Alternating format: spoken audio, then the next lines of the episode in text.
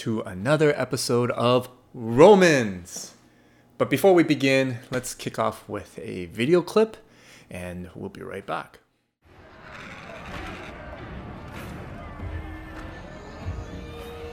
No, Aslan. I'm a little disappointed in you. Did you honestly think by all this that you could save the human traitor? You are giving me your life and saving no one. so much for love. So now what? If we indeed are God's covenant people, i.e., justified by faith and faithfulness in Jesus, what does life look like for the each of us? How can we tell? Well, guess what? That's exactly how Paul begins in today's chapter we will be exploring, chapter 8. Today, I want to propose to you it's a life that is reframed by the Spirit. Life that is different, drastic, unique, weird, and odd, especially in the eyes of the world and those around us. Our reframed lives are also life giving and sensitive to the suffering that goes around us. Not only human suffering, but also the suffering that creation experiences. A reframed life, cultivated, empowered, and controlled by the Holy Spirit. What does that mean? What does it look like to have a life that is reframed by the Holy Spirit? Well, let's begin. Verse 1 in chapter 8. So now there is no condemnation for those who belong to Christ Jesus. And because you belong to Him, the power of the life giving Spirit has freed you from the power of sin that leads to death. The law of Moses was unable to save us because of the weakness of our sinful nature. So God did what the law could not do. He sent his own Son in a body like the bodies we sinners have. And in that body, God declared an end to sin's control over us by giving his Son as a sacrifice for our sins. He did this so that the just requirement of the law will be fully satisfied for us, who no longer follow our sinful nature, but instead follow the Spirit. So now what? Well, there is no condemnation. That's what. What was this condemnation? The condemnation that was described in chapters 5 to 7. You see, as I mentioned before, over and over again about Romans, he tends to Paul tends to go in circles and repeats himself and revisit topics from the previous chapters. Last time, if you were with us in uh, when I was going through chapter 7, I used the analogy of a fish that decided to jump out of the water and onto dry land because the fish doubted that the water was for its good. It said, wait, there's got to be more than just the ocean. But it soon realized that it was in trouble once it was on land. Ultimate death was looming, and no matter how hard this fish tried to get back into the ocean, it couldn't. And what was worse, he sees, or he or she sees the ocean, and the ocean continually reminds the fish of its stupid decision. A constant reminder of what the fish missed out and a constant reminder that it can't get back because the fish was not built for land, so it can't crawl back into the ocean. The ocean, to use Paul's terms, was condemning the fish, and the fish was left hopeless and helpless as its doom was imminent. The law of Moses, the Torah, is like the ocean in this analogy. The law's intent was to provide life. It provided the environment where we can flourish and be right with God.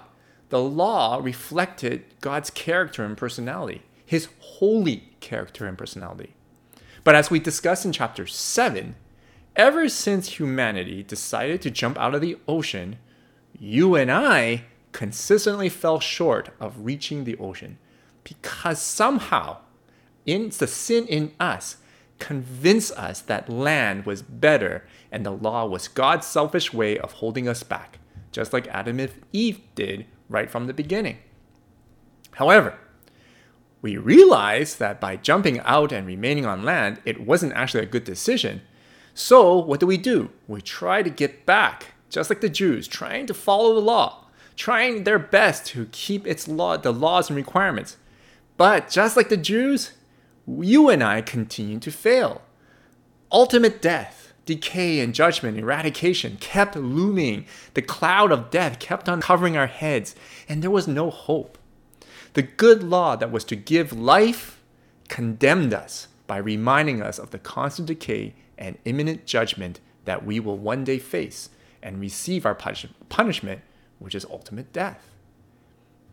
Thank God for Jesus, as Paul says in the end of chapter 7. Jesus, embodied as a human representative, became, if you continue with the analogy of the fish, he became the fish that brought forward the imminent death that we all were going to expect. So that this death was fulfilled. And not only that, he was raised to life so that he became the new fish back in the ocean, as if the original fish didn't exist. And the amazing part? We who have pisteuo, the faith and faithfulness in Jesus, are also united with him and belong to God. Sure, the looming judgment will come, but just like Jesus, when we die, we too will be back in the ocean with new bodies, like as if we never left the ocean in the first place. How is this possible? Paul says right at the end of this passage, in which chapter 8 will expand on today, is this It is possible because of the work of the Holy Spirit in us.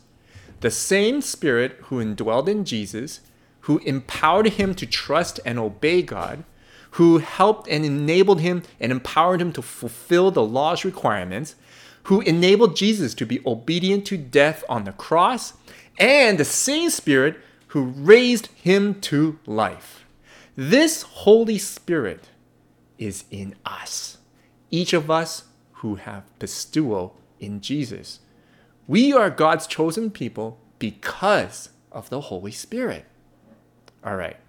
You might be wondering then, and you might be asking, who is this Holy Spirit? Well, Paul knew you were going to ask, so let's move on to verse 5. Verse 5 Those who are dominated by the sinful nature think about sinful things, but those who are controlled by the Holy Spirit think about things that please the Spirit. So letting your sinful nature control your mind leads to death, but letting the Spirit control your mind leads to life and peace. For the sinful nature is always hostile to God. It never did obey God's laws, and it never will. That's why those who are still under the control of their sinful nature can never please God. But you are not controlled by your sinful nature. You are controlled by the Spirit if you have the Spirit of God living in you. And remember that those who do not have the Spirit of Christ living in them do not belong to Him at all. And Christ lives within you. So even though your body will die because of sin, the Spirit gives you life because you have been made right with God. The Spirit of God, who raised Jesus from the dead, lives in you. And just as God raised Jesus Christ Jesus from the dead, he will give life to your mortal bodies by the same Spirit living within you. All right. Who is this Holy Spirit who controls us and gives us life and made us right with God? Let me draw your attention to the blue bolded phrases up here. Spirit of God living in you. Christ lives within you. Spirit of God who raised Jesus from the dead lives in you. And lastly, same Spirit living within you. If you look at Paul's logic here, the A equal B type of thing, the Holy Spirit equals the Spirit of God. And not only that, also equals to Jesus Christ. Folks, let that sink in for all of us. The Holy Spirit is God. The Holy Spirit is the Father. The Holy Spirit is Jesus Christ, the Son. Mind blowing right? When we have pisteuo in Jesus, the faith and faithfulness in Jesus, the Holy Spirit enters into us, which is the same as saying Jesus Christ entering into us, which is the same as saying God the Father entering into us. No wonder we now belong to God. No wonder we can now trust and obey God. We have the ability to trust and obey God beyond following the law because the Spirit of God, who is also Jesus, who is also the Father, is in control of us and embodies us. The law that, that reflected God's character and holiness is now in us. But now, instead of trying to follow it by ourselves with our within our own capacities, within our own, and some translations would say within our own flesh, i.e., sinful nature, we have something completely way better. Not just not by our own utility and capacity. We have God in us who will enable us to fulfill the law's requirements. See, He's in us. God is in control. Jesus is in control, transforming us to be like Him. See, that's why Paul quoted Ezekiel and Ezekiel saying in chapter 36, verse 27, it says this God says this to Ezekiel and promised this in Ezekiel I will put my spirit in you so that you will follow my decrees and be careful to obey my regulations. God says I to Ezekiel and promised to Ezekiel that God will place his spirit in humanity, in all of his chosen people, his spirit, so that we, instead of following rules and things on a written form and trying to do it ourselves, He'll do it for us because He's inside of us. See, we are being consumed by the Holy Spirit while at the same time having our lives reframed by the Spirit to be like Jesus, to finally be that fish that was originally in the ocean. This should make you and I say, Wow, amen to this. This is how we are united in Jesus and belong to God. It's because of the Holy Spirit in us. The same Spirit who raised Jesus from the dead, the same Spirit who enabled Jesus to trust and obey God, the same Spirit that enabled him to go through suffering and death, this Spirit, who is God, who is Jesus, is now in us. Therefore, what are we supposed to do in response? We need to give him full control. If we don't, we will continue to be this fish on the land looking at the ocean and just be helpless and hopeless because we know we did something wrong. We know we can't get back to the ocean on our, by ourselves. And we know that imminent death and doom is coming. That's pretty sad. However, thank God. Thank Jesus for the Holy Spirit. Thank you for thank you God for his work on the cross for us so that we are able to be united with Jesus, the new fish who happens to have never made the wrong decision in the first place to be back in the ocean. Let's continue. Verse 12. Therefore, dear brothers and sisters, you have no obligation to do what your sinful nature urges you to do. For if you live by its dictates, you will die. But if through the power of the Spirit you put to death the deeds of your sinful nature, you will live. For all who are led by the Spirit of God are children of God. So you have not received a spirit that makes you fearful slaves. Instead, you received God's Spirit when He adopted you as His own children. Now we call Him Abba Father. Now, in Hebrew, that actually means daddy. For His Spirit joins with our spirit to affirm that we are God's children. And since we are His children, we are His heirs. In fact, together with Christ, we are heirs of God's glory. But if we are to share His glory, we must also share His suffering. FOMO, the fear of missing out. You see, I think today, Paul would say that that's the greatest burden that many of us face today. And guess what? That's the sinful nature of this world. FOMO tries to convince us that God's promises are nothing compared to what you're missing out if you obeyed God. Obey God? Look at what you're missing out, dude. Yet FOMO burdens us and embroils us to be envious of our neighbors, compare ourselves to our friends, tempts us to compare ourselves with our coworkers. In fact, it forces us to hoard money, be greedy, and not not allow ourselves to be generous to give to the poor. And in fact, it, what's worse, it make us forget who we truly are. The more we're concerned about FOMO, the less we remember who we are, i.e., God's children. That's why if we allow FOMO, the sinful nature, to dictate our lives and continually allow FOMO to control us, we will definitely die. And what's worse, FOMO continues to make us fearful of uncertainty and insecurity. Why did the fish jump out of the water? Because of FOMO. It feared that it was missing out on something, thinking that God is preventing it from having and having stuff. And because FOMO controlled the fish, it was destined to die. But not so if we allow the Holy Spirit to control us.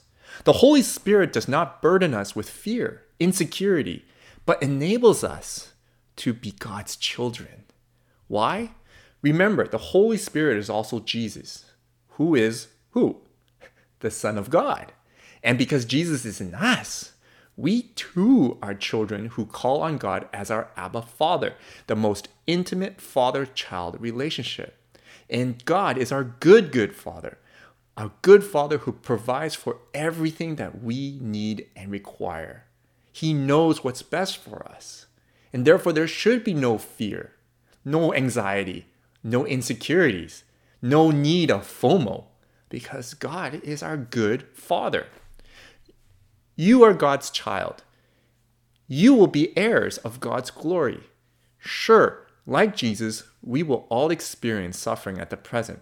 FOMO will always rear its ugly head and persecute us and judge us and say that we are stupid in following God. But Jesus went through it too and the Holy Spirit enabled him to trust and obey God in light of his suffering right to the cross, right through to his glorification. So, suffering and glorification then. What is it then? How do we go through it? Well, Paul continues discussing suffering and glory right now in verse 18. Yet what we suffer now is nothing compared to the glory he will reveal to us later. For all creation is waiting eagerly for that future day when God will reveal who his children really are. Against its will, all creation was subjected to God's curse. But with eager hope, the creation looks forward to the day when it will join God's children in glorious freedom from death and decay. For we know that all creation has been groaning as in the pains of childbirth right up to the present time. And we believers also groan even though we have the Holy Spirit within us as a foretaste of future glory. For we long for our bodies to be released from sin and suffering. We too wait with eager hope for the day when God will give us our full rights. That's a key word, as his adopted children, including the new bodies he has promised us. We were given this hope when we were saved. If we already have something, we don't need to hope for it. But if we look forward to something we don't yet have, we must wait patiently and confidently. Paul references back to Genesis. What happened to creation when humanity turned away from God? See, creation was subjected to death and decay just like humanity. Humanity was to take care of creation, rule over creation, and be good caretakers of it, stewards, you could say or even, you can even go further, the husband of creation.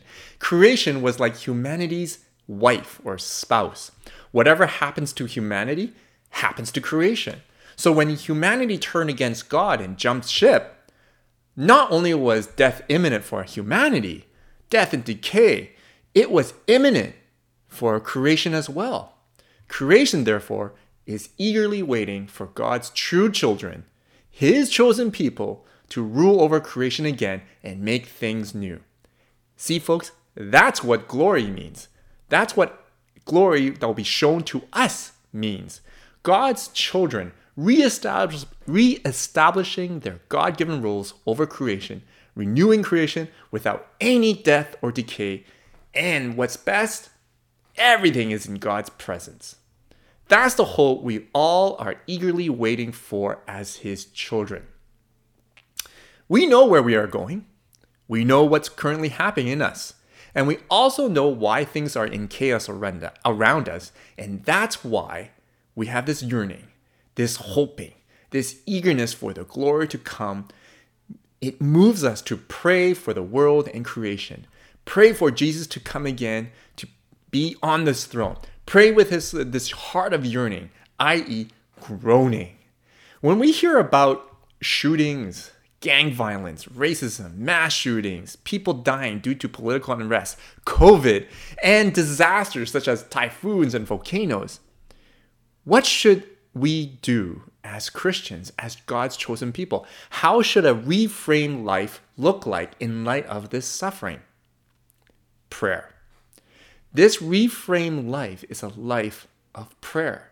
We pray, we groan, and we pray in eager expectation for God's glory to come.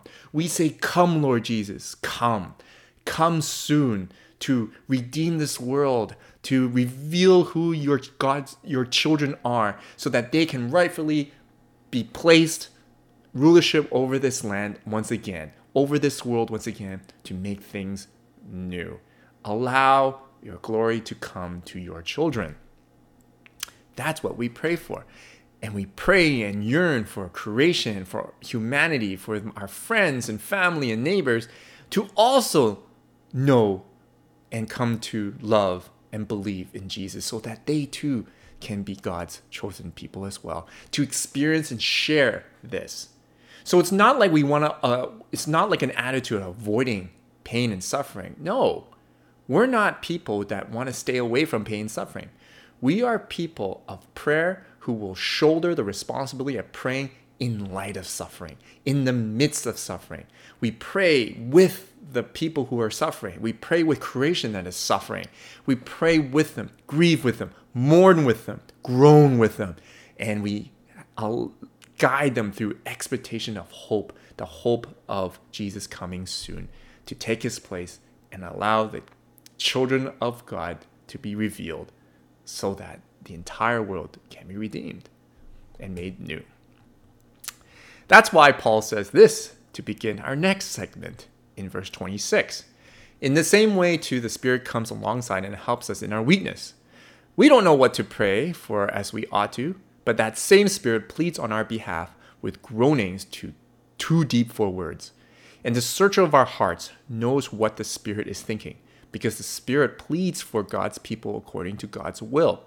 We know, in fact, that God works all things together for good to those who love Him, who are called according to His purpose. Those he foreknew, you see, he also marked out in advance to be shaped according to the model of the image of his Son, so that he might be the firstborn of a large family. And those he marked out in advance, he also called. Those he called, he also justified. And those he justified, glorified. N.T. Wright says this about this passage in particular, especially the word searcher.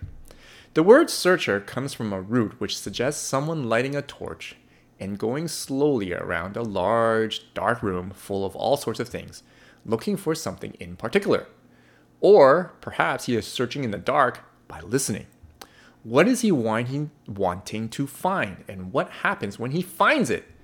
No doubt, God, in searching the dark spaces of our hearts, comes across all sorts of things which we would just as soon remain hidden.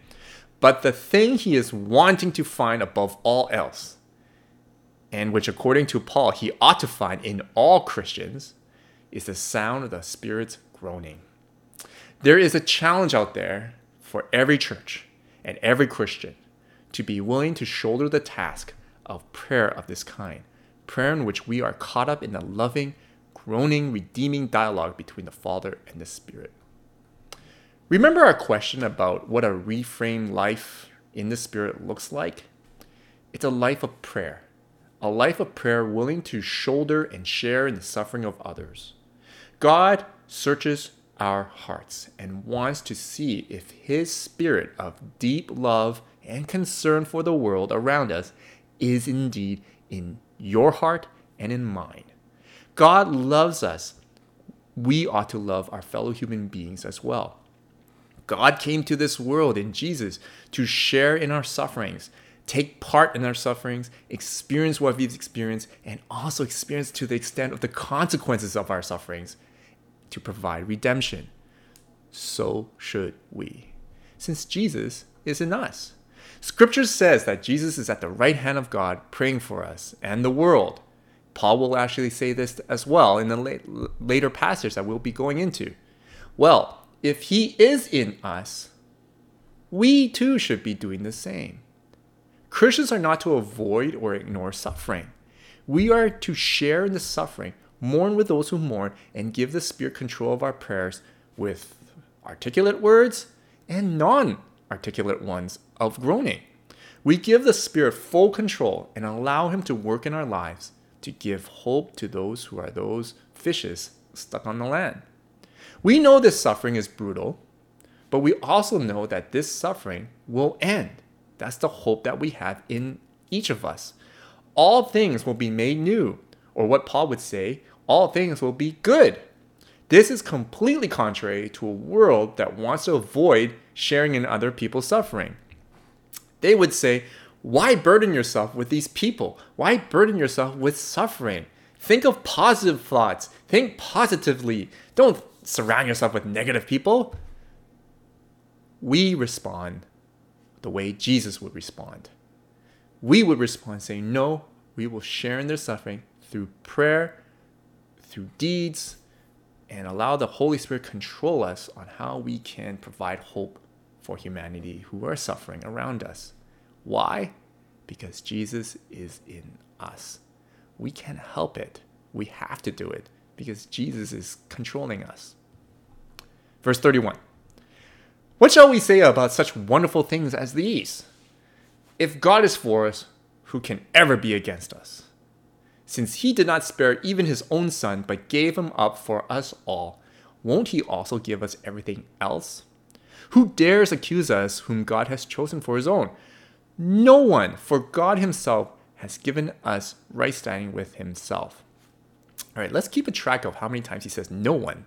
I'll let you count. So, number one, no one, for God himself has given us right standing with himself. Who then will condemn us? No one. For Christ Jesus died for us and was raised to life for us, and he is sitting in the place of honor at God's right hand, pleading for us. Can anything ever separate us from Christ's love? Does it mean he no longer loves us if we have trouble or calamity, or are persecuted or hungry, or destitute, or in danger, or threatened with death? As the scriptures say, for your sake we are killed every day, we are being slaughtered like sheep? No! Despite all these things, overwhelming victory is ours through Christ who loved us. And I am convinced that nothing can ever separate us from God's love, neither death nor life, neither angels nor demons, neither our fears for today nor our worries about tomorrow, FOMO. Not even the powers of hell can separate us from God's love. No power in the sky above or in the earth below Indeed, nothing in all creation will ever be able to separate us from the love of God that is revealed in Christ Jesus our Lord. Amen. That is something that we should sing a song right after before I even conclude this sermon. Now, Paul comes back full circle. He says, So now what? He says it again. What shall we say about such wonderful things that we just mentioned throughout the whole entire chapter of chapter 8?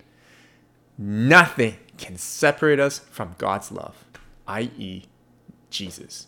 Not FOMO, not anyone, nothing. Who dares to accuse us of missing out because we trust and obey God? No one. Who dares to condemn us for remaining faithful to Him? No one. Can they threaten us with persecution? Can they threaten us by starving us to death? Can they threaten us by excommunicating us? Can they threaten us by firing us from our jobs, laying us off? Can they threaten us by ostracizing us? Can they threaten us by discriminating against us? Can they threaten us by preventing us from worshiping together in person? No! Nothing can separate us from the love of God. They cannot separate us from our faith and obedience to Him because why? He lives in us. Paul quotes from Psalm 44. Uh, in that parenthesis where you see above, where the psalmist said that Israel was being persecuted, you know, led to as sheep to the slaughter, they were persecuted not because of their disobedience, all right? If you read the psalm, the Israelites were persecuted because of their faith, trust, and obedience to God. Overwhelming victory is ours through Christ. God's chosen people will rule over this world and bring shalom, bring the flourishing, and bring the peace back into creation. The glory will be shown.